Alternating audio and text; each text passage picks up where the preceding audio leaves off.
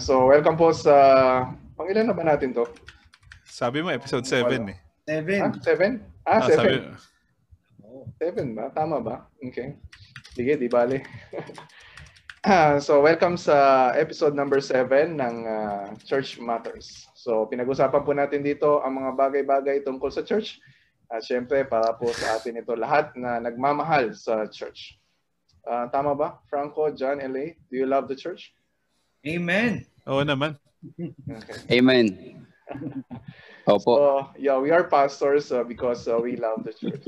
So, ang pinag-usapan natin dito, sa mga hindi po nakakaalam, hindi ko alam kung uh, it's maybe your first time na uh, maka, uh, makapakinig uh, sa amin. Uh, pero, uh, I, parang, I'm, I'm really so encouraged na hindi ko in-expect yung uh, mga feedback na narinig ko. Uh, yung iba sinishare ko sa inyo. Uh, may may nagme-message sa Treasure in Christ, may nagbibigay ng uh, personal message sa akin. And uh, maraming uh, maraming pastors uh, parang ano, uh, may mga narinig sila sa atin na talagang merong impact sa kanila. Na nakikita nila na this is something na kailangan nila. Uh, this is something na hindi masyado na pag-uusapan uh, sa church.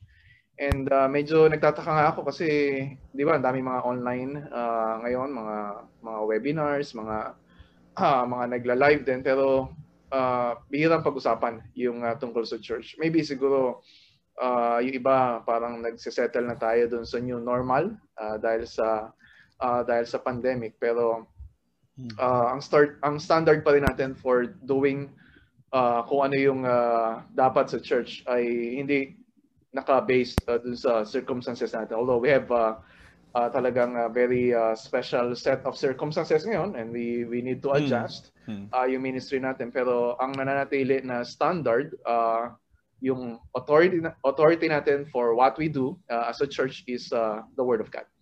And yun yung dahilan bakit pinag-usapan natin yung mga pinag-usapan natin. And merong dahilan uh, na... Ayan, Naks, grabe mga- naman yung set na yan. Grabe. Grabe naman. Ito po yung mga pinag-uusapan namin ngayon. Sana all. uh, hindi ko po ito binebenta, pero meron akong binebenta iba. yung dalawa pa lang dito available locally. So, pero may mga iba naman nagbebenta dyan.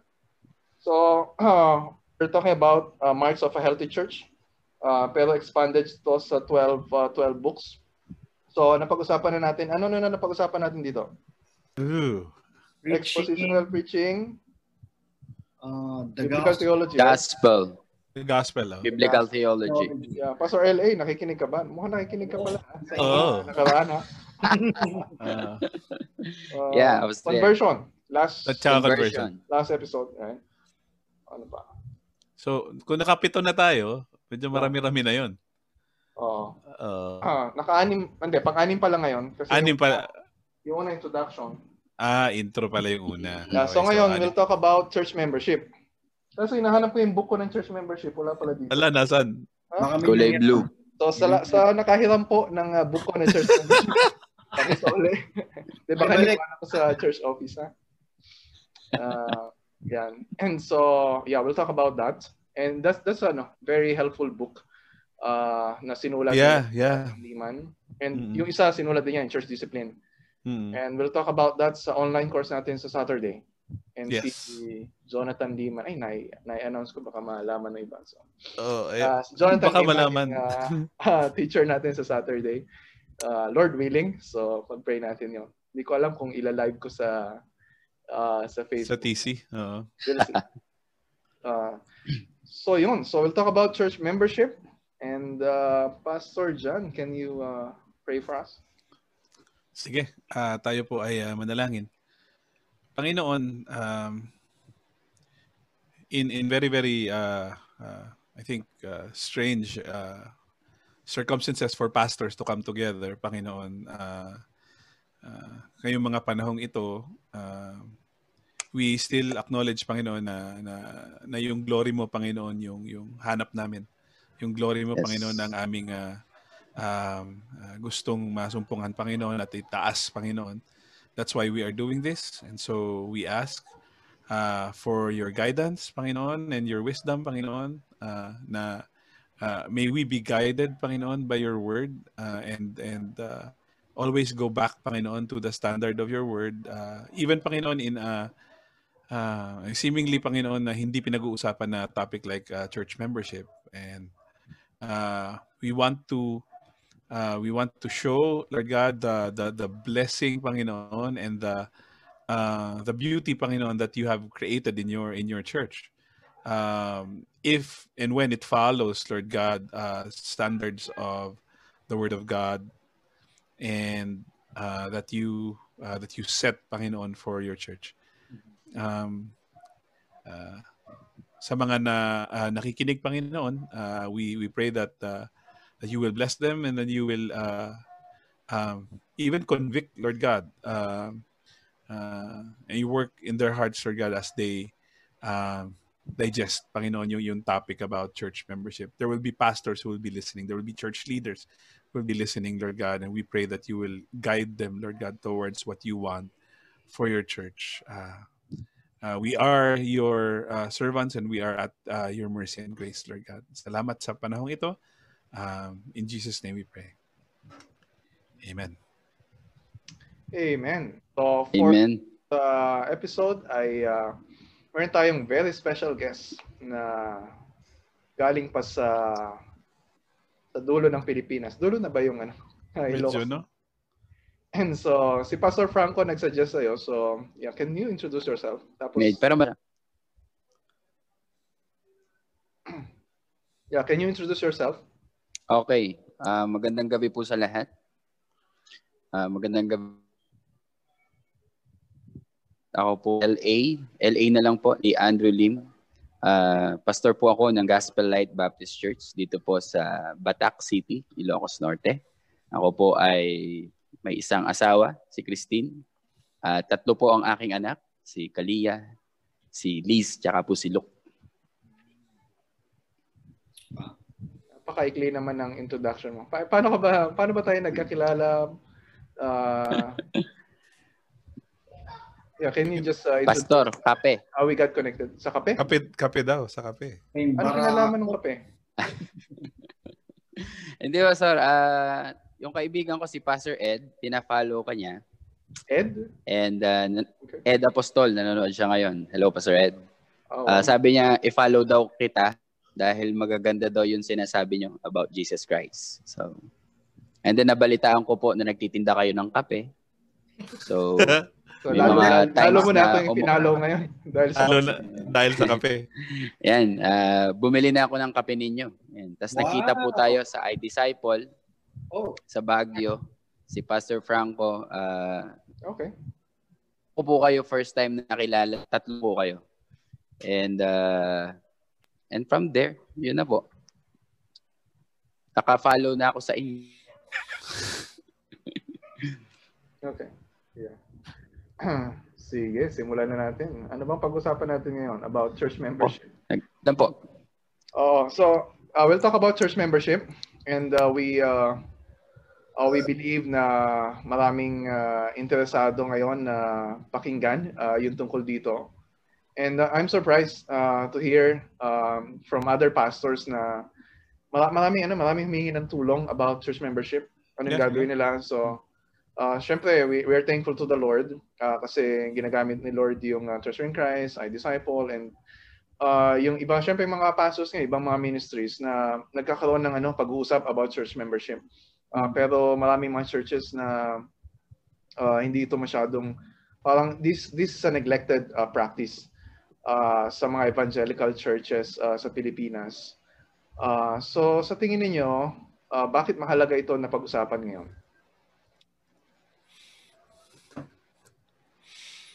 Bakit tayo Hmm. mag-spend ng time ngayon na pag-usapan tong topic na to? Hindi naman siya ganun ka-popular. Di ba? Ah,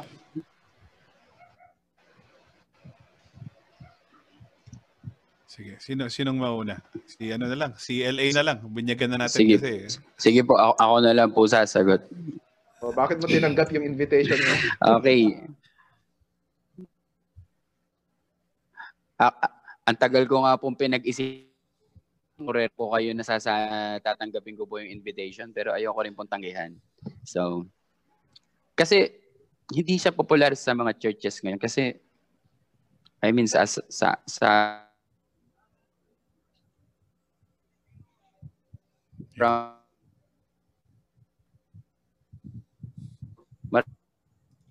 man alagahan membership.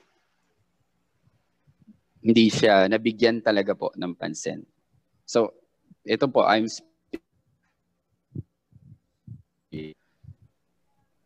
Okay, so medyo hindi namin narinig yung uh, iba mong sinabi. Uh, pero sinabi mo ba na uh, mahalaga to pag-usapan kasi masyado na nineglect ito ngayon. So we need to talk about this. Opo. And uh, ayun nga po, marami pong hindi ganong kalalim ang kaalaman ng mga church leaders tungkol po dito. I mean, sa background ko, sa kinalakihan kong fellowship. Uy. Hi, Kyrie! Hello po, baby. Hi, Kyrie. Wait lang, umiiyak ha. So pakilala lang natin sa... Hi, hi Kyrie. Hello, hello. You just woke up? Oo. So, sige lang, tuloy nyo lang. Sali natin si Kyrie. Ayun, um, sa akin, parang, de, I, I, I, want, I want to attest siguro dun sa fact na um, a lot of siguro uh, churches in the Philippines are not putting enough focus on it. Uh, hindi hindi hindi kasi hindi, kami yung pin, sorry sorry. Yung pinanggalingan kong church yung pinanggalingan kong church ay so I was there for um ilan ba? Uh, I, I started there year 2000 oh, sige. Year 2000 tapos uh, tuloy-tuloy yon hanggang 2019 di ba? 20 2019 or parang oh yeah hanggang to so so in the span of uh 19 years that I was there. Um parang ano parang parang during the latter stage na lang nagkaroon ng so paano ba natin iisipin yung kung member ba siya o hindi ba member? Tapos yung mga church leader, kasama ako doon. Kasi nung 2015, naging lead pastor po ako ng church na yon wala kaming ano, wala kaming wala kaming defined na o hindi namin alam kung saan pupunta kung pag-uusapan yung member. Ito si kung nga, kunwari, dalawang tao. Uh, sasabihin mo, ito ba siya ay member? Ito ba, ito ba siya ay member? We have no way of knowing. Di ba? We have no way of um, paano ba? Parang telling that this one is a member and this one is not. Kasi hindi namin alam. And and doon pa lang nagkakaroon na ng alam mo yun, nagkakaroon ng uh, eh, matagal na ako nagpupunta diyan eh. Di ba? Tagal na ako nagpupunta diyan. Kahit alam mo kahit hindi pa siya nagpapaki hindi na siya nagpapakita doon sa church, kino-consider pa rin niya yung sarili niyang membro. Mm-hmm. And and kami hindi parang kami, wala kaming way of saying which is legitimate member or not or church member or not. And so maraming epekto to pag-uusapan naman natin mamaya. Pero pero ganun. Sa, I, I want to attest to that na na kahit ano yun, uh, uh, Southern Baptist, urban Metro Manila Church will have parang very very little idea at least sa church namin very very little the idea of what biblical church member is membership is. And I've proven that because when we were there the question was never asked. The question was never asked and nor was the topic really important in the sense na pinag-uusapan siya ng leadership. Mm. okay.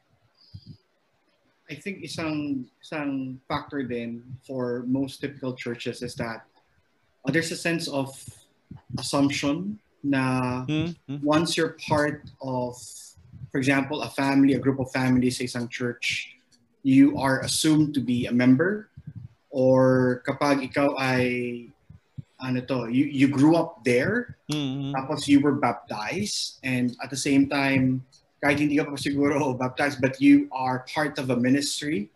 yun, yun. So there's a mentality na if I am already involved or I am already attending, I am a regular attendee ng isang local church, somehow that is already perceived na I am a member. Okay, so, and with that kind of thinking, uh, pati, for example, sa, sa pastors and leaders, are somehow formed that kind of culture na, uh, okay, so you're here, you're you're part of the ministry in that and somehow you're a member so so there's uh you know parang assumed culture now what's happening in, inside the local church is somehow church membership Yun yung in ko actually. Yun yung parang kung paano ako na naging parte ng isang isang church is through ministry involvement. Bago ka maging member? Eh, hindi nga namin alam kung ano yung member o hindi. Ah. So so ang ang ang usually what churches devise is that parang oh, sige matagal ka na nag-a-attend. Try ko kayang i-involve ka bigla sa ministry. Tingnan natin kung anong reaction mo. Pag pag pag tinanggap mo, ay di thank you, di ba? Eh, Thank you. Tapos tapos may assumption na na miyembro ka na. And so, di ba? Kung kung alam natin ang biblical church membership, we'll see that that's the wrong way to go. Ah, parang at least uh, biblically speaking. So, yung i-offer mo yung yung yung church ministries so that maging involved yung mga tao and then pag naging involved sila, then you will assume na ah okay, gusto niya maging member. So member na siguro to. Lista. Nangyari sa church namin yun. Ah, merong, merong regular na uma-attend. Tapos merong isang elder na nag-approach sa kanya na parang tinatanong about membership, kung ah, magpapa-member ka ba sa church. Eh na-offend, parang tagal-tagal ko na uma-attend, di pa pala ako member. So pagkatapos nun, hindi na umattend. Parang so, bihirang-bihira na umattend. So parang medyo, ano ah, medyo ah, risky pala itong ah, ah, kapag ipapaliwanag ah, yung Totoo, ah, totoo. church membership. May assumptions kasi yung sinasabi ni Franco, may mga assumptions na nangyayari. Lalo na kapag matagal ka na doon or yung pamilya mo ay kumbaga inugatan na doon sa church na yon, di ba? Yeah. Uh, so, actually, kung uh, ah, nabasa din yung book, actually, kino-compare ito ni Jonathan Leeman sa yung pag nag-live-in. Cohabitation. Yeah. So, parang you have a relationship, pero hindi defined yung ah, commitment sa relationship. malabong usapan parang ganun. Oo. So, um, And- so walang commitment. So, uh, unlike siyempre sa marriage, uh, di ba merong uh, we are, um, andun yung band uh, ng isang uh, marriage covenant uh, na we, siyempre, hindi naman perfectly, uh, perfect yung illustration na yun sa church Mm. membership. Pero something like that. Uh, so, yeah, before we proceed, uh, mamaya pag-usapan pa natin yung ilan sa mga, okay, anong mangyayari kapag ka malabo yung church membership uh, sa isang church? Uh, and ano yung magiging ano, benefit nito sa church kapag if we recover yung biblical practice uh, ng church membership. Pero i-define muna natin. So ano ba yung church membership? So how ngayon parang sa sa journey natin ngayon, how do you understand ngayon yung church membership? So we're talking about this, baka yung iba hindi alam kung anong pinag-uusapan. Baka akala pa rin nila, basta, ayan, basta nagpapakita ka sa church, member ka na. so, how do we define that? Masaya yan.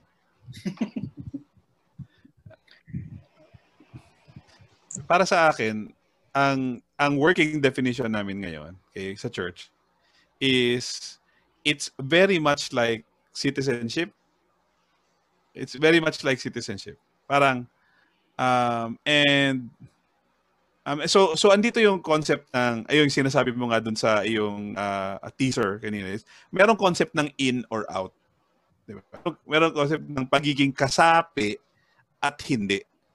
And so merong definitions yung pagiging kasapi sa komunidad o sa sa, sa and and um it it very much feels like citizenship in in God's kingdom where where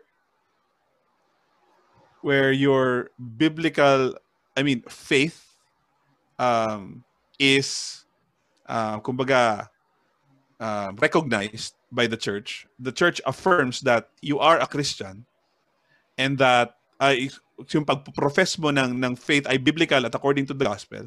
And so uh, we accept your intention to be part of this community. Um, so the church parang you profess, di ba? you profess uh, yung the gospel in biblical faith.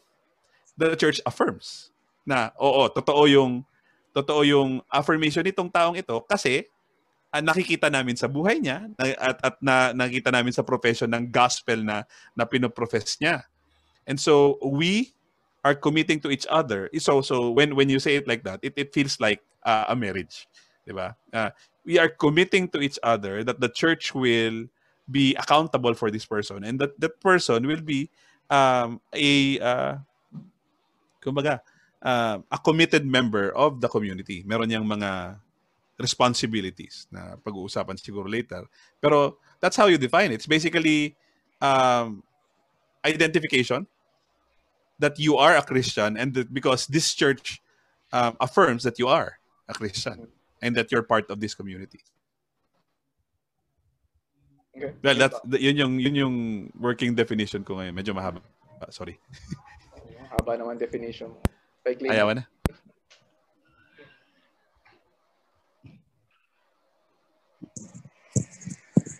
Okay, uh, siguro po, uh, church membership, sa amin naman po dito, kapag pinag-usapan yung salitang church membership, dahil ini-introduce ko din po ngayon to sa church, ito yung pagdadaanan ng isang individual, proseso, na bago siya maging official na member ng church, may mga dapat siyang malaman. And syempre, yun nga po, wala namang ibang prerequisite na tatanggapin natin maliban dun sa understanding niya ng gospel.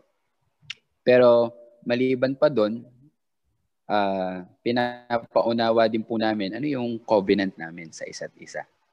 And kung yung tao na yon ay sasang-ayon doon sa sa beliefs and covenants namin, then the church will recognize yung individual na yon to be part of our church.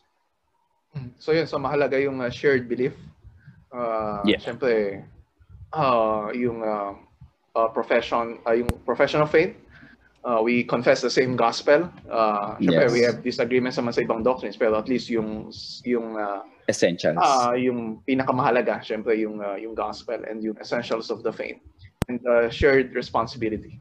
Uh, we Yes. we make a pledge uh, na to fulfill our responsibility for one another Yeah. uh, yeah. bilang magkakapatid sa Panginoon.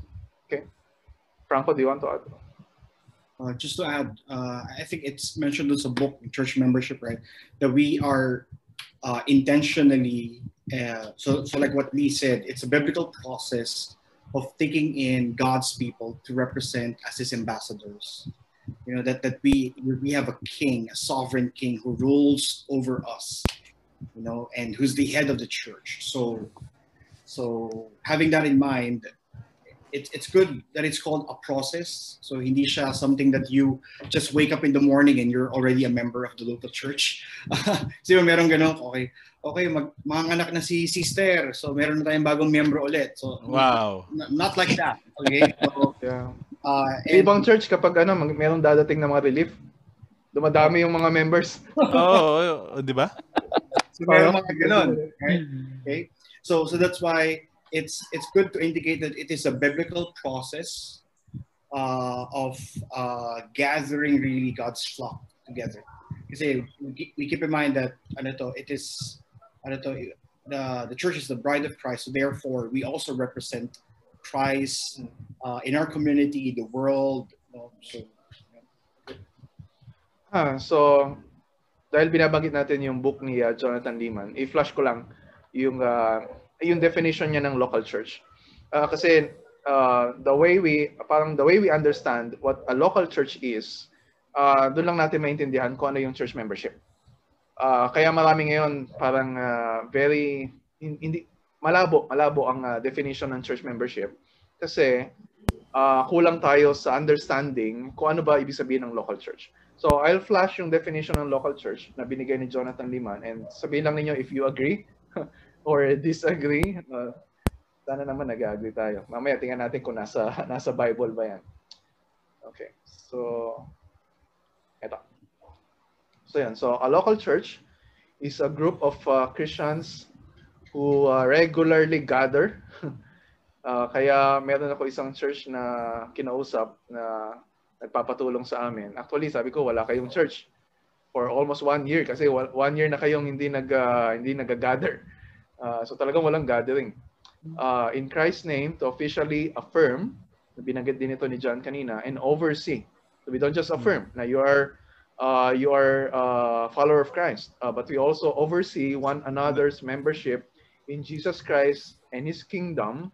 So may mga binanggit sa atin about citizenship, about kingdom being kingdom citizens uh, through gospel preaching and gospel ordinances. So, so med- medyo ano ba rin to? Uh, jam-packed uh, yung uh, uh, Oo naman. Hmm. yung uh, definition na to pero I think this is uh, helpful. So, any, I, ag- I agree. oh, bakit ka nag-agree? Sinabi mo na kasi iba dyan kanina. Oo, oh, sinabi ko na iba dyan kanina. Um, mi, napaka, ano, napaka basic niya. Um, I think, ba- parang, and most people, well, most Christians, when we, they will read this, they will say, ah, okay, yes. Diba? Yes, yes, okay, I kind of believe that. Pero, parang, once you get to the nitty-gritty of, like, anong ibig sabihin to officially affirm?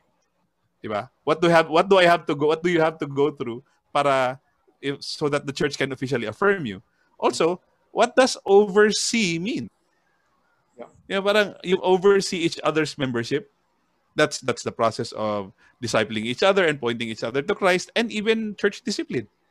Um, and even yung yung yung yung yung either gentle reminder or firm rebuke or or even yung pagsasa pag pag uh, to oversee membership is also to to say to a person whom you thought was a member to say na ay hindi pala. The church has the actually the the the the, the power the, the authority also to say na um, we are um, revoking your membership. Diba? So so yun yung pag-oversee ng membership and kaya nga para pag binasa mo siya para siyang acceptable naman, 'di ba? Para it looks it looks pretty harmless pero pag binasa mo na siya and pag yun nga pag pag In-apply pin, mo pin, na. in-apply mo na medyo mabigat na. 'Di ba? Hindi pala natin na-apply talaga lahat. Hmm. Okay. Ah, so, when we talk about church membership, parang bihira naman, ayaw ko, ba, parang sinasabi mo na bihira naman magkakaroon ng uh, like violent reaction uh, about this kasi alam natin mahalaga yung church. Alam natin mahalaga na uh, to be a part of the church. Uh, so, kailangan maging malinaw na ang pinag-usapan natin dito ngayon is not just about church membership. We're talking about meaningful church membership Church membership. yung church membership na nakikita ng mga ng church, ng mga members, ng Mm. leaders, yung kahalagahan nito. And uh, parang uh, we uh, we we do things sa church uh, na talagang konektado uh, dito sa church membership. Okay, so Yeah. but before we proceed, uh, parang, kasi uh, ayaw naman natin na parang basahin lang natin itong mga books uh, ni Jonathan Lima, ng Nine Marks, tapos uh, dahil sinulat ito nila, ay uh, paniniwalaan na natin yung sinulat niya. So, uh, do you see any evidence sa scripture? Na, kasi baka sabihin ng iba na, wala namang church membership sa Bible ah. Meron ba o wala? Dami-dami actually. Saan natin sila ituturo para makita nila? Kasi kailangan as a pastor, kailangan natin ituro ito sa sa church. Eh. Ah, and so, some people na parang before you introduce para magkaroon ng meaningful church membership sa church, eh kailangan ituro natin ito, i-preach natin. So, uh, are there some references na we can go through na makita natin, yeah, uh, church membership is biblical. Ako siguro, uh, punta ako sa Book of Acts chapter 2. Mhm. Chapter 2. Yeah, chapter 2, verse 41. Mhm. Kasi sabi rito, then they that gladly receive His word, yung preaching ni Peter, Hmm. were baptized, and the same day there were added unto them about 3,000 Okay. souls. So, andun yung salitang added, meaning may existing numbers itong church na to. Sino tong mga to? May identity sila. Hindi Meron sila basta... dagdag, di ba? Okay. Oo, kasi hindi sila basta ordinaryong tao lang. Mhm. So, sila yung mga mananampalataya. Okay. And doon na-add yung 3,000, itong 3,000, nakita natin in verse 42, sabi ng Bible, and they continued steadfastly. So itong 3,000 na is nandito na yung demonstration na ng kanilang pananampalataya talaga kay Christ na ni, isinapamuhay nila yung buhay kristyano nila hindi by hindi separate or individually kasama agad yung community ng believers. So biblically sa Acts chapter 2 and then makita na natin nagbago na rin yung identity ng mga Hmm. yung mga sinulatan ni Paul. Kung pansinin natin yung mga letters nila, saints, beloved, 'di ba? Uh, yun, hindi tumutukoy sa lahat ng tao yun. Specifically, Yeah. sa mga talagang hindi natin makikita, sabi nga ng speaker natin nun, uh, yung salitang church membership. Pero yung pinaka-idea niya, yung principle, meron talaga. Okay. Yeah, sa mga letters ni Paul, right? Meron siyang specific Yeah. uh, group of people na sinusulatan. Okay, na so address, saan, saan pa? yes. Um, I want to. I think, but there are a number that I would I would go to, but um, right now inisip ko yung yung ano yung biblical commands of church discipline sa excommunication. Um, yeah, yung, siguro yung, yung church Yeah. discipline muna. Hmm. 1 Corinthians 5? Uh, uh, sige, more, more like Ma- Matthew 18 siguro. Okay, Ano, Matthew Matthew 18. 18, no? 15 to 17. Ano, may- parang um yung sinasabi doon eh, parang oh, sige kung kung if kung ang kapatid mo ay nagkasala, you ikaw mismo you you point it out to them just between the two. of you. Um tapos pag if they will not listen, so ito na yung mga kasunod, then you take one or two others along um so that yun nga ma-establish yung testimony by two or three witnesses kung mali nga yung ginagawa niya. Mhm.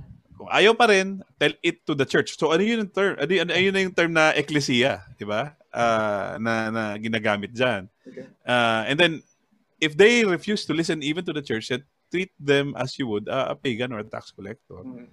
Now, ang ang iniisip ko, like, sige, pero nandiyo na yung term na church, di ba? Pero, if you think about it logically, kung wala yung grupo um, ng mga mananampalataya, sino yung final judge dito sa sa sa ano sa lupa nung kasalanan ng isang kapatid sa pananampalataya, Mm. 'di ba? Kung walang church membership, sino yung may karapatan na humusga na mali nga yung ginagawa mo o tama, 'di ba? Pinapakita ni Kristo dito na, na parang yung body yung, yung responsible doon. 'Di ba? Parang ah, and more than that, yung mga nagdidisiplina ay may alam dapat dun sa konsepto ng kasalanan, sa konsepto ng grasya, ng repentance. Kasi sobrang bigat po nung judgment dun sa dulo. Eh, kung, kung makikita niyo yung judgment sa dulo, na treat them as you would a pagan or a tax collector, di ba? So treat the unrepentant as non-Christian. Mm. So so sinong gagawa nun kung hindi yung mga naka-experience din ng grasya na yon, 'di ba? Um, sinong gagawa ng mabigat na decision kung walang official church membership? Parang ganun. So yun na lang muna kasi gusto yung yung sa 1 Corinthians 5 ganun din naman yung konsepto Oo. din. So yun yung babanggitin ko din, uh, 1 Corinthians 5. Uh, at least kailangan makita yung mga words, na mga important words doon na nag indicate ng church membership.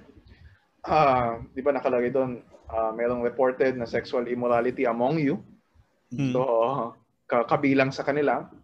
Ah, tapos, ah, ah, sabi niya sa verse 2, kailangan siyang to be removed from among you. So, Mm. tata- meron, meron, meron tatanggalin. Ah, and then, ah, ta- ta- yung excommunication, tatanggalin.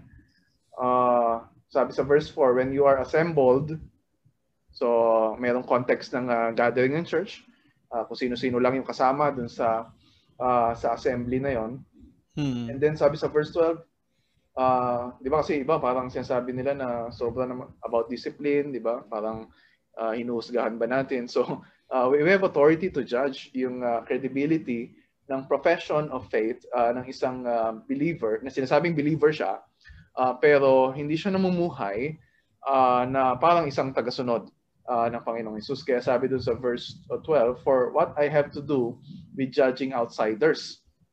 So, paano natin didisiplinahin yung nas outside? So, ibig sabihin, non-members. Hmm. Is it not those inside the church Hmm. whom Yun, you yun, are to yun. judge? Yun. So, merong out, clearly, merong outside, merong uh, inside. So, bakit hindi ito, uh, so nakita natin konektado yung ano, church membership at church discipline. Hmm. Pero wag muna natin Yeah. pag-usapan church discipline ngayon. Medyo Well, mamaya. Well, yeah. Ah, usap ito sa susunod na.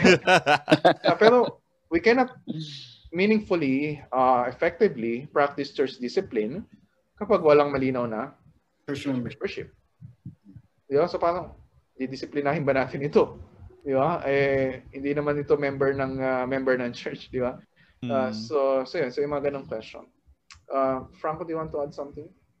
Saka siguro in terms of uh, discipling the flock, no, I would rem- I would uh, commend Ephesians chapter four, where Paul is calling the leaders to really equip the saints to the full maturity Mm, of the likeness of Christ. So kung walang membership, so church membership, so sino yung i-equip mo? So, so parang lagi suntok sa buwan, right?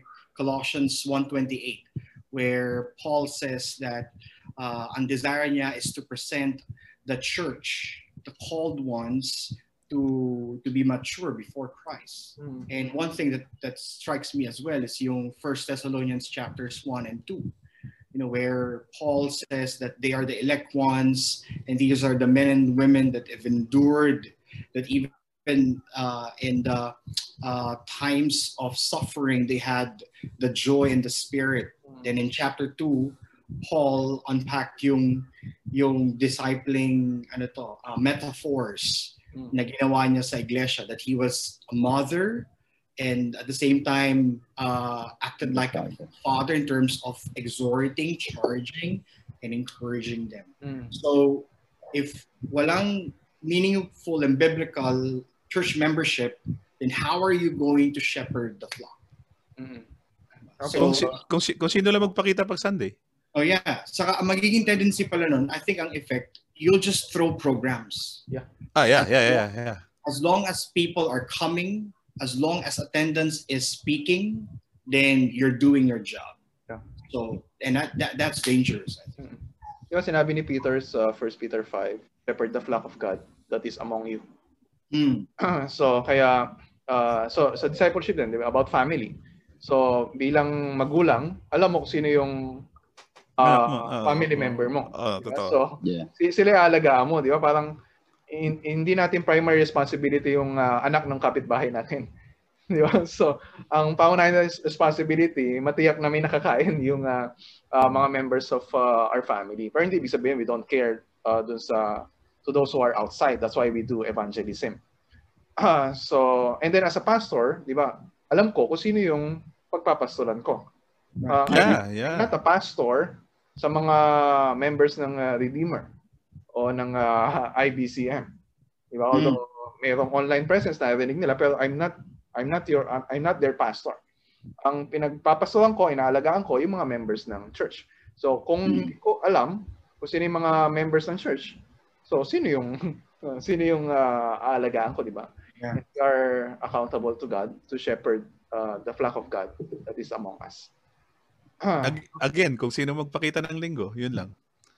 Eh, paano pag Kasi, hindi nga nagpakita? ayun lang, di ba? Bahala na, bahala na kayo. O, ba, di ba?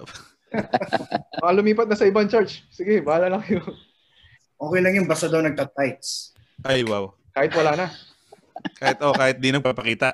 Basta nagbibigay. Member, member pa rin. So, Member pa. Member pa rin. Ay, wag, wag tayo Kaya dyan. diba, ayaw tayo dyan. tanggalin sa sa membership list yung pangalan kasi mag, nagbibigay pa Saka rin hindi magbigay pagka tinanggal. Oo. oo.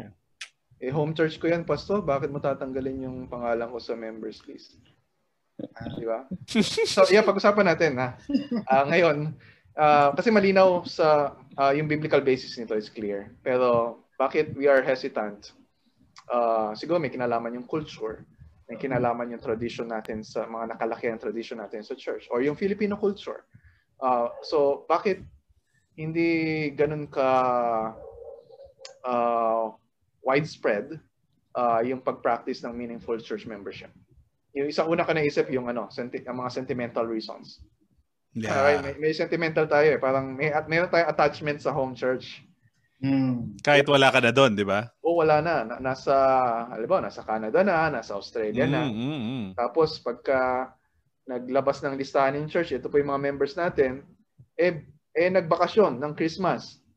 Tapos nakita, Wala kami eh dyan. bakit wala yung pangalan ko diyan?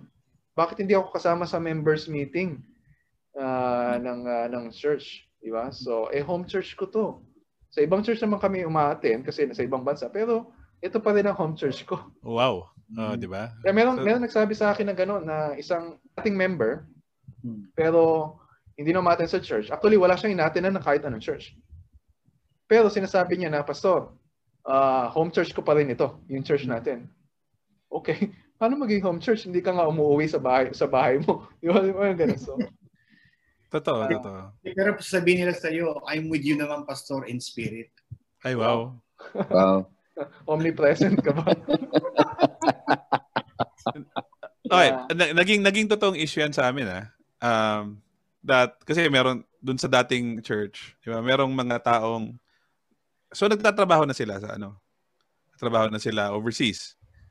Pa- Panaka, panaka ay umuwi, nagbabakasyon, di ba? At at alam naman parang faithful naman din sila na na eh ito pa, di ba? Parang nagbibigay sila financially to the church. Okay. So, I-advise mo ba na sa, sa church magbigay o sa, sa ibang bansa na? Hindi, as in, ako, ako para hindi, um, we were trying to figure that out. Di ba? We were trying to to navigate that issue. So, so kung nagbibigay sila dito, membro pa rin ba sila? And they claim so. Sa akin, um, apart from what you are giving, which is a big help, of course, di ba? which is a big help to the church, apart from what you're you are no longer functioning like a member. And I would, dun sa, dun sa akin, sa, sa pagbabasa ko ng Bible at sa, I guess, sa direction na pinupuntahan ko, I would tell them na parang your your attentions and your time and your presence is there. So, kung diyan kayo gagamitin ng Diyos, 'di ba? Wag para kumbaga, wag niyo nang ipilit na na member kayo dito kasi malilito lang kayo. Parang do, doon na kayo mag-member, doon kayo. Eh pero parang ano yung sentimentality. Ikukro- eh, parang i- will we strike them off the list? Eh napakatagal na yan, eh, nagbibigay pa sila, pastor, paano ba yan? Parang eh, eh tapos parang dapat- kumbaga aarangkada pa sila na parang oo nga, so parang so ibig sabihin ba parang para saan pa yung mga number of years natin na working Parang wala together? pinagsama. Para wala yan na. Okay. So Yun. So so again, sentimentality is one. Yeah. Yes. Um, pragmatism is another. Mhm. Okay. Eh, ito yung sa akin para medyo medyo modern kasi um, uh, there's a big uh, pressure for churches to grow in number. Yeah. And sa pastor ganun 'yon, di ba? Um, and introducing something like this which feels like which feels very very alam mo yun, parang exclusive, di ba? Parang So, ang unang comment dyan, para, pa, ba't, bakit parang ang hirap mag, ba't parang ang hirap naman sumali sa church niyo? Hmm. Diba? Why, why don't you make it easy for people to come in? Paano dadami yung church, di ba? Oh, paano tayo? Paano dadami yung church kung, kung pahihirapan nyo naman? Ano yan? May limang membership class? Bakit may ganyan pa? Di ba? Lima? Anim? Ba bakit ganun? Bakit kailangang baptize? Hindi mo pwedeng nag-a-attend na lang. Brother Gate. 'Di ba? Parang sa wide kumbaga wide wide op, parang wide front door, 'di ba? Um, so in that in in that sense, yung mga churches na hindi nakasanayan na gumawa ng ganito, nahihirapan silang i kumbaga puntahan 'yan kahit nasa utak na ng pastor na siguro I need to put in some sort of membership. Uh, pero pag pinuntahan ko na 'yan, maraming mawawala. Hmm. So that's the risk that you have to take. Di ba? So, kaya, kaya ang hirap din yan. Ang hirap niyang, kumbaga, i-suggest na gawin. Hmm. So, Pero LA, ah, yeah. Franco. Factor din is that yung, yung culture na we don't want to shame people. Yeah.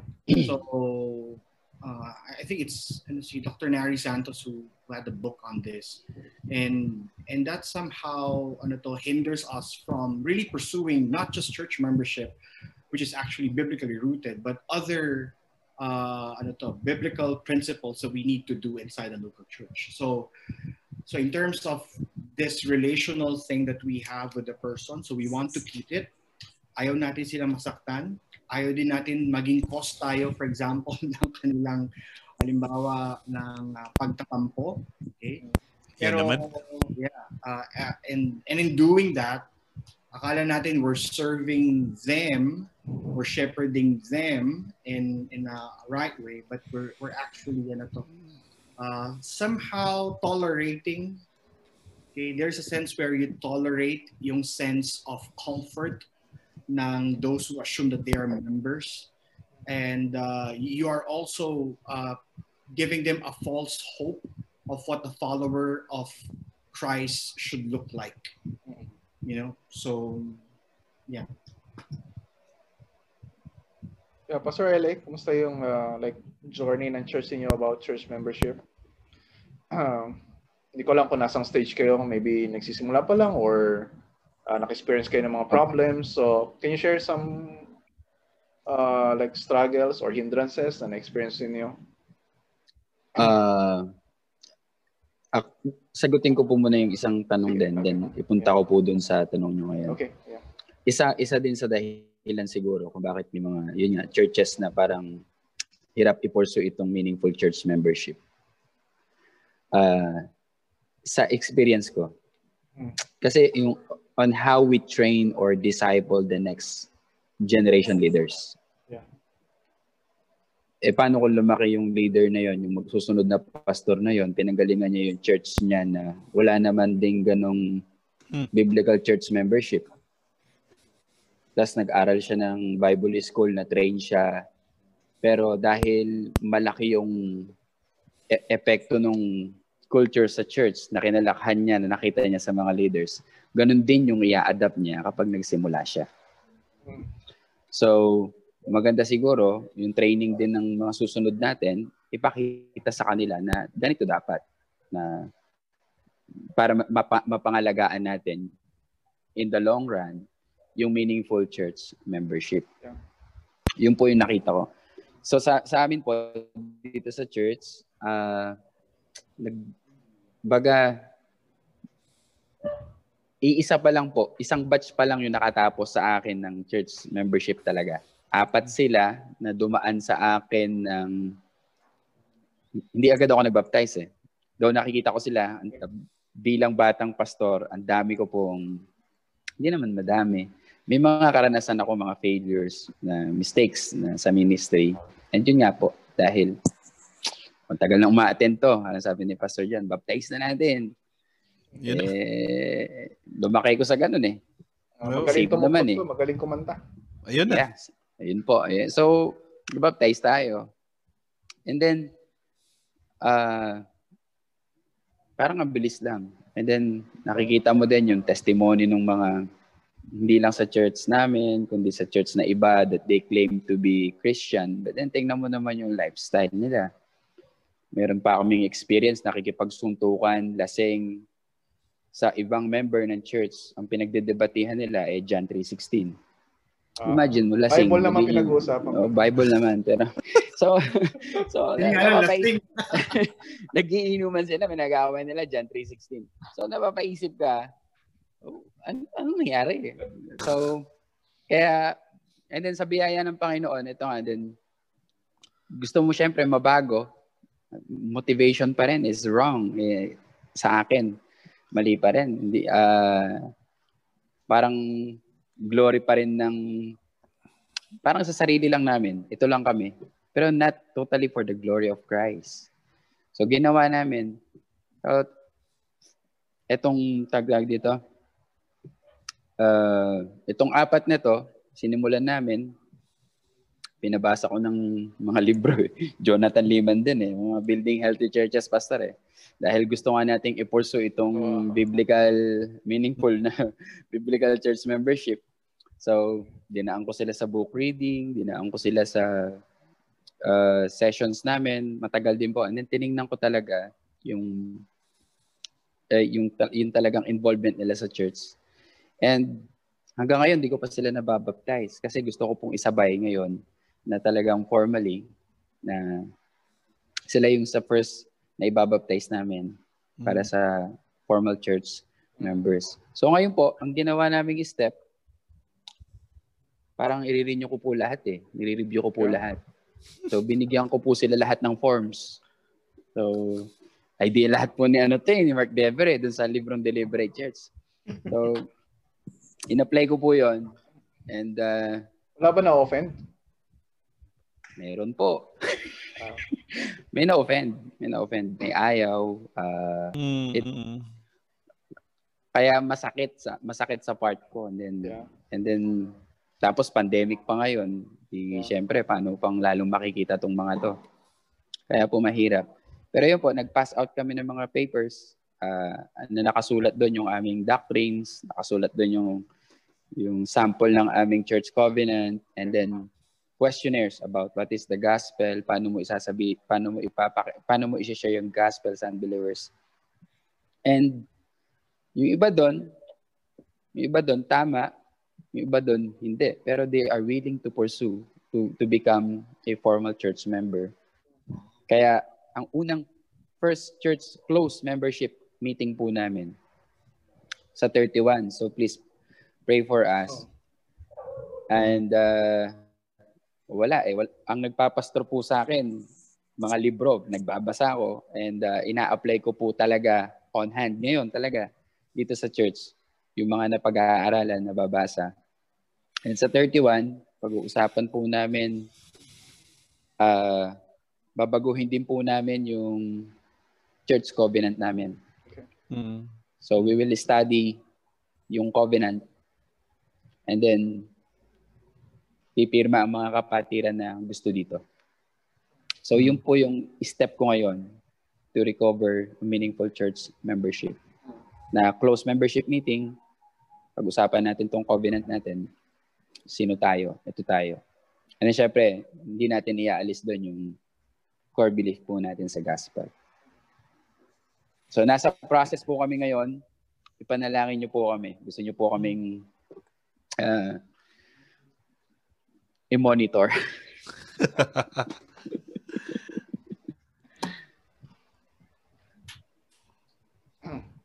So yeah, thank you for sharing your story. Uh, that's uh, very uh, encouraging.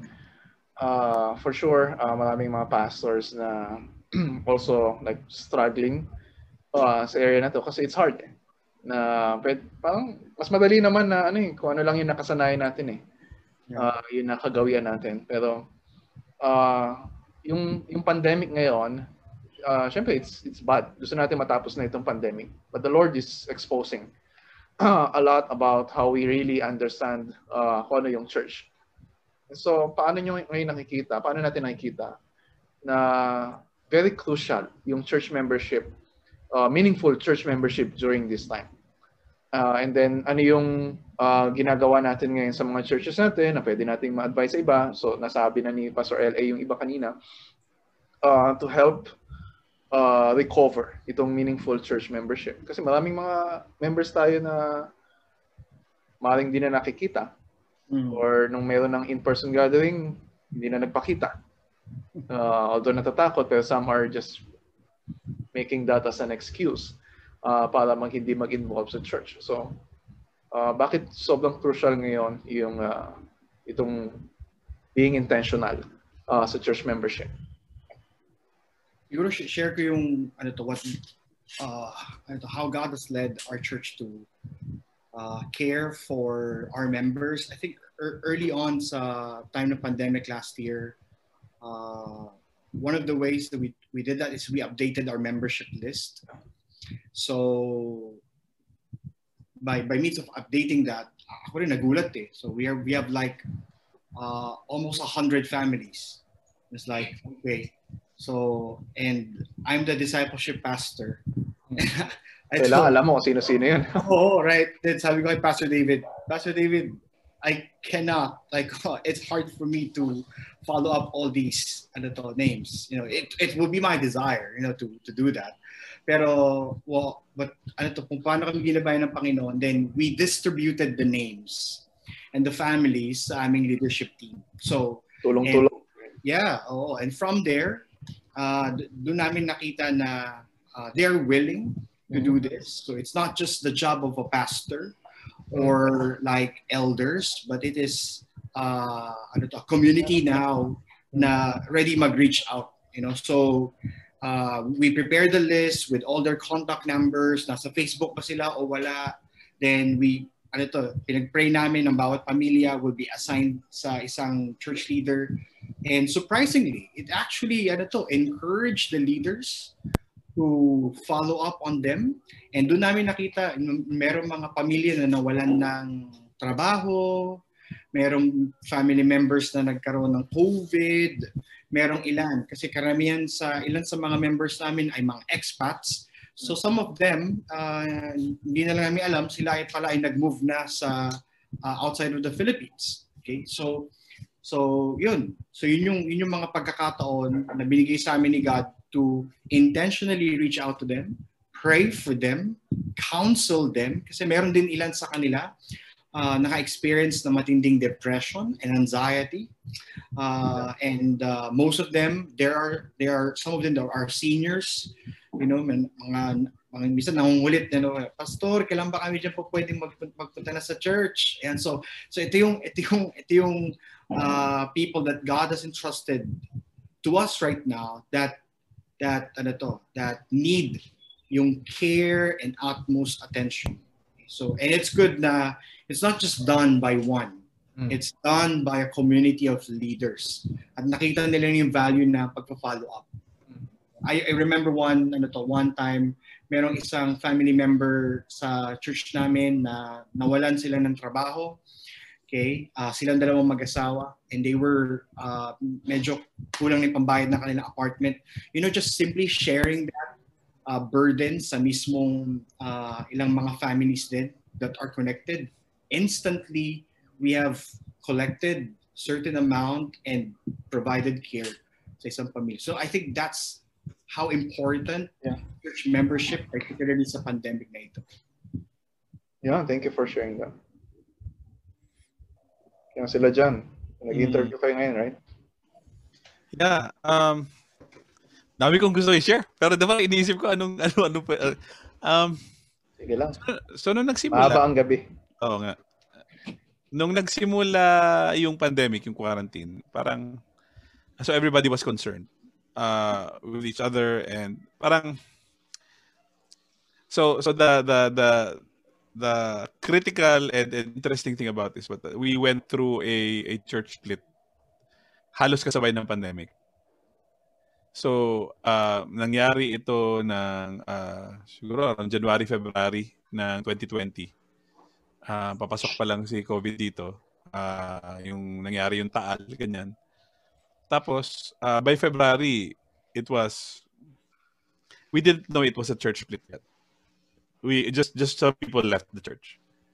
Um, and so um, pero nung ano yun, parang alam mo you're still hurting, you're still parang you're still got, trying to go through um, parang bakit nangyayari yun? Or parang ganoon parang, parang in my head that was like that. And yet and, and yet biglang quarantine na ng middle ng March. So so parang kailangan I mean nag nag nag, nag-change kagad yung ano yung nag-change kagad yung attention ko into ano, paano pangangalagaan yung ano in church? Is there parang is there going to be funds that that we can we can use to help uh people? And we we have some stories as well katulad nung kay Franco na parang um may isang may isang couple kami na um they were they were supposed na supposed to lilipat at sila ng bahay at end of end of March. Eh, hindi sila pwedeng lumipat ng end of March eh parang tapos na yung ano nila. Parang kumbaga tapos na yung bayad nila dun sa ano. Dun sa, kumbaga nakuha na nila yung deposit and then palipat na talaga sila. Kaya lang hindi sila pwedeng gumalaw. So, yung April, yung pera nila, ano, na-i-deposit na nila dun sa ano, sa lilipatan nila. Wala silang pambayad ng rent ngayon dun sa ano, dun sa kasi hindi sila pwedeng lumabas. So so the church ano, came and ano yun, parang help out. Um, so there there there were really stories like that. But ang ang siguro ang very very poignant sa akin in in 2020 was that meron kaming sinimulan na membership class in 2019. Tapos may natitira na lang na dalawang sessions na hindi namin na-go through kasi November sila natapos ng third session. Tapos dumaan yung December, I disciple. Um, so medyo busy. Dumaan yung uh, January, planning and then may mga umalis and then and then March pandemic and then alam mo parang we had to transition to online church. Pero around around June, July, the the the people in the membership class said, "Kuya, kailan ba natin tutuloy?" And so we did. We did the membership class online. Uh, yung dalawa last two sessions nila. And um and ang ang na, ang nabalik sa akin is that parang gaano ba ka-importante na malaman ng mga tao why we do church because that's what you teach in the membership class. Uh, what is church? Why do we do it? And what is their place in it?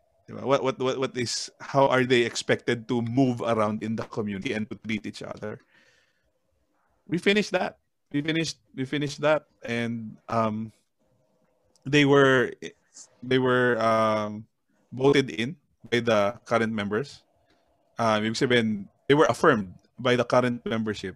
And so yung yung yung batch na yon, although there are some of them who need to be baptized and gusto namin gawin yon katulad ng sinasabi ni ni Pastor LA na gusto namin gawin yon kapag nagkita-kita kami ulit. Um, and immediately after that, immediately after that, merong mga nag nag-show ng intention to to join the the church. So we had another batch and we just finished uh we just finished um their membership and they're they're they're writing their testimonies right now and yung iba nag-submit na and mag-interview na ulit kami ng around mga mga siyam or sampu. Um and then some of these will, will will need to get baptized as well kung kung kung if they go through the the interviews. And so and yung, yung natututunan nila is very very ano very very uh kumbaga essential in a time like this where you have to tell them what is what it looks like to be a community kahit kahit ganito yung yung yung sitwasyon. Hindi nagbabago po yung eh yung gusto ko lang sabihin siguro na if if biblical yung paghuhugutan ninyo ng church membership, hindi siya magbabago kahit ganit kahit anong itsura ng ng sitwasyon. Kasi based siya sa salita ng Diyos. So so the the the basis for church membership it does not change pandemic or not pandemic. Um, yun yung natutunan ko and uh, I guess natutunan ng mga tao na nasa membership classes namin. I'm, I'm excited to to start the um, the interviews again this this February and March. But um, yun, masay, masayang ano yun, masayang uh, masayang proseso na sobrang tuwang-tuwa kami ni Arvin dun sa interviews namin last time. Kasi not only does it ano yun, does it, para, do we have, um, do we encourage them, um, na ano din, na kami din mismo na-encourage. Ayun. Um, kami, kami din, lumipat lang si Brother Andrew ng ano, device. Uh, so, ka, ka, kami kami din kami din mismo na encourage dun sa ano dun sa mga interviews.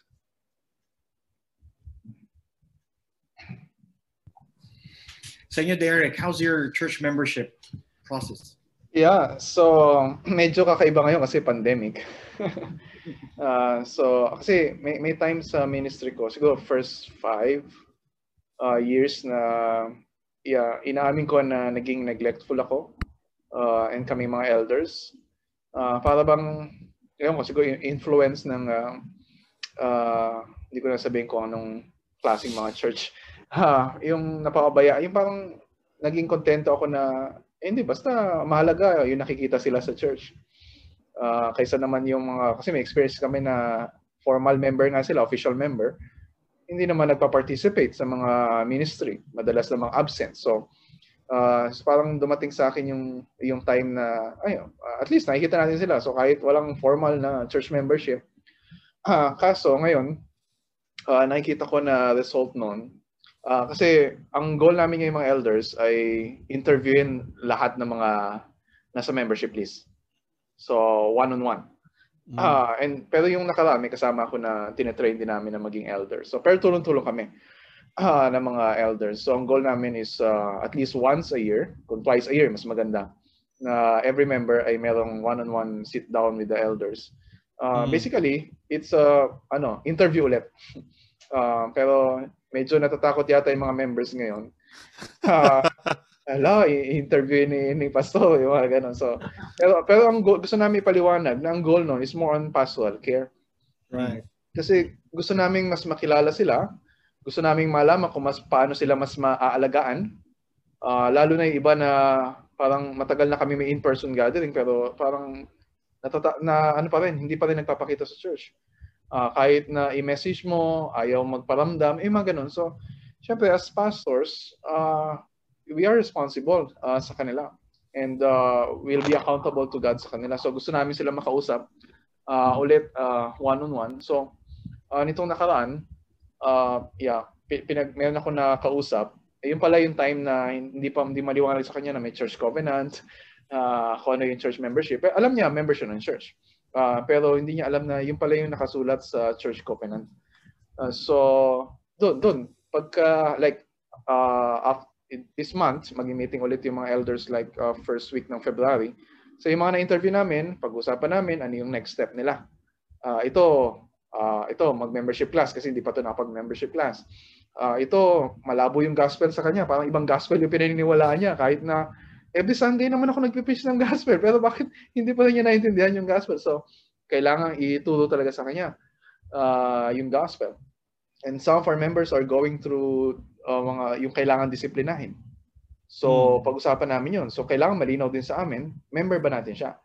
Uh, anak siya ng member, pero member ba natin siya? So, yun, yun yung kahalagahan yeah, yeah, yeah. Uh, ng membership list na we regularly update. So, pero syempre medyo uh, syempre required sa mga kung member ka na regular yung attendance, pero syempre uh, we need to extend more grace, more patience sa mga tao ngayon kasi uh, iba yung sitwasyon eh. Marami kami mga older people na hindi nakaka uh, nakaka-attend sa church, uh, even some younger uh, younger members.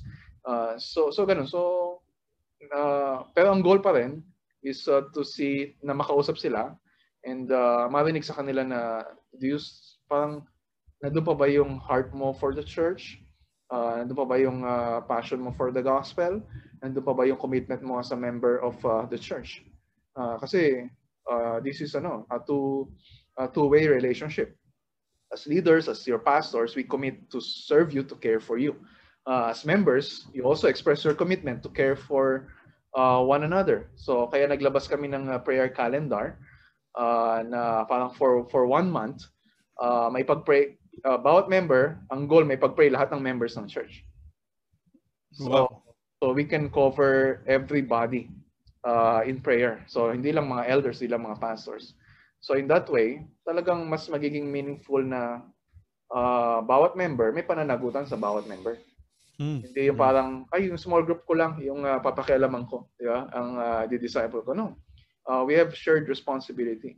Uh, although syempre, hindi naman natin mapapakialaman lahat uh, with yung equal level. Pero uh, yung, yung heart natin ay uh, nandun for every member. At mahirap yun kung hindi mo kilala kung sino yung mga member ng church. Mm, yeah, yeah. Uh, so, dapat yun regularly. Ang goal namin once every three months or six months ay uh, merong nakalabas na bagong members directory. So, para alam nila sino yung mga members ng church. So, yeah. so, mahabang pag-usapan ito. So, medyo lumalalim ang gabi. Hindi ko alam kung meron pang nakikinig sa atin. Uh, so, uh, if... Uh, kung, Marami actually yeah, kung meron kayong mga questions, uh, you want some resources, mm. just uh, feel free uh, to comment and um, yeah, we can share uh, some of the resources we're using sa membership mm. church. Um, and ano, tulong-tulong tayo. We are, yes, we have we are different local churches. Pero we are one big body na kailangan magtulong-tulong. Kaya we're, we're doing this. So any last like advice? Uh, if there's uh, like a pastor na nakikinig sa atin or an elder sa church na this is something na parang nakit na convince na siya oo kailangan nga di ba? Pero uh, parang hindi niya alam saan siya magsisimula. O kaya anong gagawin niya? Kasi hindi pina-practice sa church o hindi naiintindihan. So what advice can you give uh, sa ating mga kapatid sa na pastor? At least yung first step lang. Uh, kasi syempre maraming mga steps na uh, dapat tayong gawin. Pero saan magsisimula? Ako, hindi ko siya, ano, hindi ko siya, hindi ko siya pinag-isipan as the necessary first step towards membership. Pero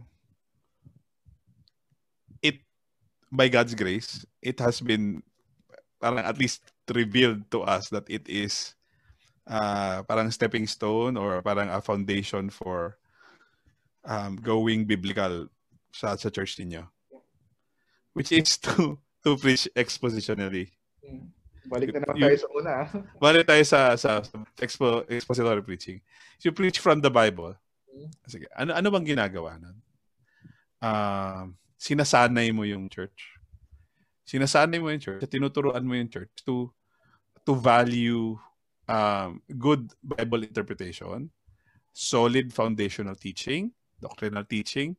Hindi sila natatakot dun sa word na doctrine, hindi sila natatakot dun sa word na theology, hindi sila kumbaga hindi sila ilag doon sa mga bagay na yon na na uh, doktrina. Okay lang yan kailangan yan di ba? Parang uh, theology well everybody is a theologian sabi nga ni ni RC Sproul. Um, it depends to just have bad or good theology. Better to have good theology that is based on the Bible. And as a pastor you will help by kung hindi man yung membership ang una mong gagawin. Kasi alam ko mape-pressure ka kapag narinig mo to. Narinig mo to na parang ayan si, si Pastor Derek uh, nagbe-membership sila ngayon. Siguro para magkaroon ako ng isang set doon sa likod niya baka magkailangan mag-membership din kami? Parang baka, baka yun ganun. Eh para alam mo pressure ka dahil itong mga taong ito na, na nasa internet ay ano uh, but but parang I think I think yung si si So, huwag LA magmadali. So, sinasabi mo, huwag magmadali. yeah, yung kay LA is a is a good ano, is a good parang kumbaga study, case study of of parang doing it parang doing it slow Mm. um and parang learning along the way. Pero ang ang foundation kasi yan is turuan mo yung mga tao na tumingin sa Biblia at i-value kung ano yung sinasabi ng Biblia. Mm. Now, I never, I think, never ko makukonvince yung mga tao, I think, um, again, sa grasya ng Diyos, uh, on on doing biblical church membership and all all other things biblical, di ba? All, parang uh, kung hindi rin sila by God's grace sanay na tumingin into the Bible and say, ah okay. Tama yung sinasabi, di ba? Parang ito yung sinasabi ng Bible, so ito yung gagawin natin. Di ba? And ano yun, nangyayari lang yun, nangyayari lang yun kapag nasasanay yung mga tao at ano yun, kumbaga, ah sinasaturate mo sila dun sa biblical content. Um, by, by God's grace, yun ang unang, I think, yun ang unang ginawa ko. Um, uh, na, na, alam mo yun, parang ituloy-tuloy lang yung like preaching, alam mo yun, verse by verse, chapter by chapter through like a book, a, a certain section. We did uh, John, and then we did Galatians, and we did Ephesians, and we did Hosea, and we did uh, uh, Exodus and Deuteronomy. And so, so parang nasanay yung mga tao. Natap, ah, matatapos namin yung Psalm 119 finally ngayong buwan na to. Um, so, nasanay yung mga tao. And when you open up a, a topic like biblical church membership and they see that it's from the Bible, then kumbaga mas mas mas inclined yung mga tao to to go that way. Now, yun, para sa akin siguro, kung hindi nyo pa nasasanay, ka- kapatid na pastor, kung nakikinig ka at, at pinag-iisipan mo to, kung hindi mo pa nasasanay yung mga tao ah, sa church ninyo, in, parang I, I suggest you start there. Mm. Ah, parang set, uh, kumbaga, set a, parang ah, a good goal for you this year to preach through like a book of the Bible, or several short books um, of the Bible, um, and and see how the Lord will enrich and and ano yun parang and and kumbaga i-grow ni Lord yung church mo in quality, di ba? In quality of of in in sanctification. Dahil dahil sa commitment mo to preach from the Bible alone. So, I, I will add to that na kahit hindi ka mag-preach about church membership, Hmm. parang halimbawa, you're preaching about uh, Jonah, for example. you're talking about missions. Uh, minsan, uh, yung minsan nagiging approach natin sa application, individualistic. Mm. Di ba? Yeah. Itong kailangan mong gawin. Ah, kailangan maging committed ka sa mission. Ah, so, any, ah, parang ah, kahit anong sermon, when we make an application, isipin natin yung buong church. Now we have corporate responsibility. Like when we talk about mission, we, we it's a it's a core ano, it's a corporate uh, responsibility na hindi ito individual pursuit lang. Diba? We do missions together uh, as a church. So yun yung nagiging neglect natin. Uh, we fail to make applications sa preaching uh, in terms of our responsibility as members of one body. Mm. Okay, yung- iba, uh, any advice? Go LA. Uh, magtanong kayo kay LA kapag uh, Tanungin nyo na lang po ako. Ay, sasagot ka. advice, ah well, gaya po nung ginawa ko, eh, i-check mo na rin po yung members nyo kung talagang may salvation. Mm, Yeah. mm. Conversion First yun. You, you start from there. And better interview sila. Para malaman mo yung talagang spiritual state nung nung member. So hindi yung pag Sunday lang napatasin ng kamay na sino sa inyo mga Sino Kristiyano. dito, Chris? Taas ang kamay. Sino Cristiano? Taas mo ko. Yun. So, Oh, yeah. magandang malaman po yun. Ako din po, uh, in my experience in doing this, na-shock ako. Na-shock ako. Mhm. They say they save sila. Pero, yung gospel, ano yung gospel, hindi nila alam. And so, ako alam, ang buong akala ko po dahil lagi mo naman tinuturo, lagi mo naman sinishare, Mhm. Mm. and ganun. Hindi pala nakikinig. Kaya, kaya pala, yun, yun sabi nila, do not assume the gospel. So ako naman, siyempre, nasumoy gospel sa tao. And then, suddenly, hindi pala niya alam yung gospel, pero sinabi niya, save siya. So, doon, mache-check niyo po, mache-check. So, Mm. yun. Yeah. The same And then, advice di- na Di, uh, the- yung same advice na binigay ko sa may mentoring ako kanina, nagpapatulong sa membership sa church. Yeah. Uh, yun nga, clarify the gospel for every member. Kausapin Apo. sila isa-isa talaga. Ah, so uh, talagang doon tayo magsisimula. Uh, we all start with the gospel. Okay. Siguro just to, to add to, to what John and uh, LA said, I think personally, if uh, if you're a pastor right now and uh, seeing now the importance of uh, church membership, uh, pray for your heart, your motivations of your heart, that uh, church membership or even the things that we discussed at uh, building healthy church, it's not a it's not a silver bullet, you know, to quickly change the culture or the norms that is taking place at Church Nino. But this is God's means Mm.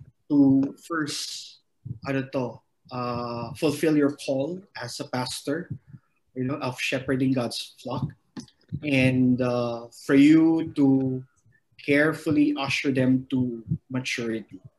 So, uh, and when I when I say that, so uh, be be careful not not to act like ano to parang you've discovered something and this is this is something na okay kailangan gawin natin ito lahat itong year na to okay something like that but Masyado again mainit, masyado mainit. Oo. Eh, kasi si si Pastor Derek, si John, si LA, eh, fire, fire, fire. So dapat ganun din tayo. But Mapahamak tayo dyan. but so, so so that's why the motivations of your heart is important, and from there move, uh, lay it down to the Lord. Continually pray, you know, and ikaw mismo makita mo sa scriptures that this is where God is leading you. Then, okay, as you continue to pray, as you continue to humble yourself, gather few men, gather few men and women. If you already have, uh, for example, a group of pastors or elders uh, a simple breakfast with them with coffee, you know, then chat a little bit about this. That would, ano to, para hindi siya yung, oh, ito yung agenda natin, ito yung gusto natin, gusto mangyari and that. But then again, uh, allowing them to see that ito yung, ito yung, ito yung context of what a biblical local church is. So, and actually, ang, ang, ang plead mo is not not, not telling them this is what I want to do. Do you see this in the scripture as well? You know, so so you're inviting them now to see and for them to dig deeper, you know, and for them na makita na, wow, so this is not just my pastor's idea. This is God's idea for his church. So, yun, motivations of your heart, a, a fer- fervent prayer, a humble way of uh, uh, telling this to few men and women. And by God's grace and Lord willing, you'll be able to execute this step by step. It's it's actually helpful. See, see Derek uh, shared some of their church membership uh, documents sa sa ano to, sa sa page. So if if you want to have that, it's I'm checking it. It's helpful. Okay? So meron nakalagay doon, hindi na member kapag di na ma-attend ng apat na buwan. No? Tama ba yan? inactive pa lang, di naman... Ah, inactive. Okay, inactive. Di pa follow up. Ayun, follow up. So, but, Hindi naman tatanggalin agad, masyado ka naman. Yun, yun. But what I love dun sa documents ng Baliwag uh, Bible Church is that it is, uh, it's not over communicating things, but you do not assume. Mm, You don't mm. assume that every member knows this already. So, so you lay it down, and the documents are clear. Aside from the uh, other ano to, doctrines and stuff, but like the benefits and and, and the things, uh, responsibilities of members. Yeah. Very helpful. Yeah, it's um it's a good thing na to have your doc- documents in place uh, para may uh, reference sa church. Uh, kami uh, parang pero it's another thing to put that into practice. Uh, so don't assume Yeah. na merong maayos na Mm. document.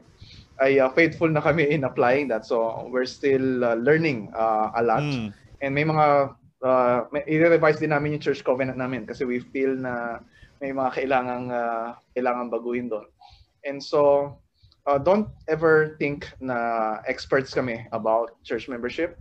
Uh, we're still Oo. uh, Learning. learning about this and uh, ang dahilan bakit namin pinag-uusapan ito ngayon at uh, sinishare sa inyo kasi gusto rin namin na makasama kayo dito sa journey uh, na uh, nilalakaran namin. Uh, Siyempre galing sa Panginoon and uh, we are co-laborers, we are partners uh, in the gospel. So salamat po sa pakikinig nyo sa amin. So kailangan na natin magpaalam. Medyo mapapagalitan na tayo ng mga asawa natin.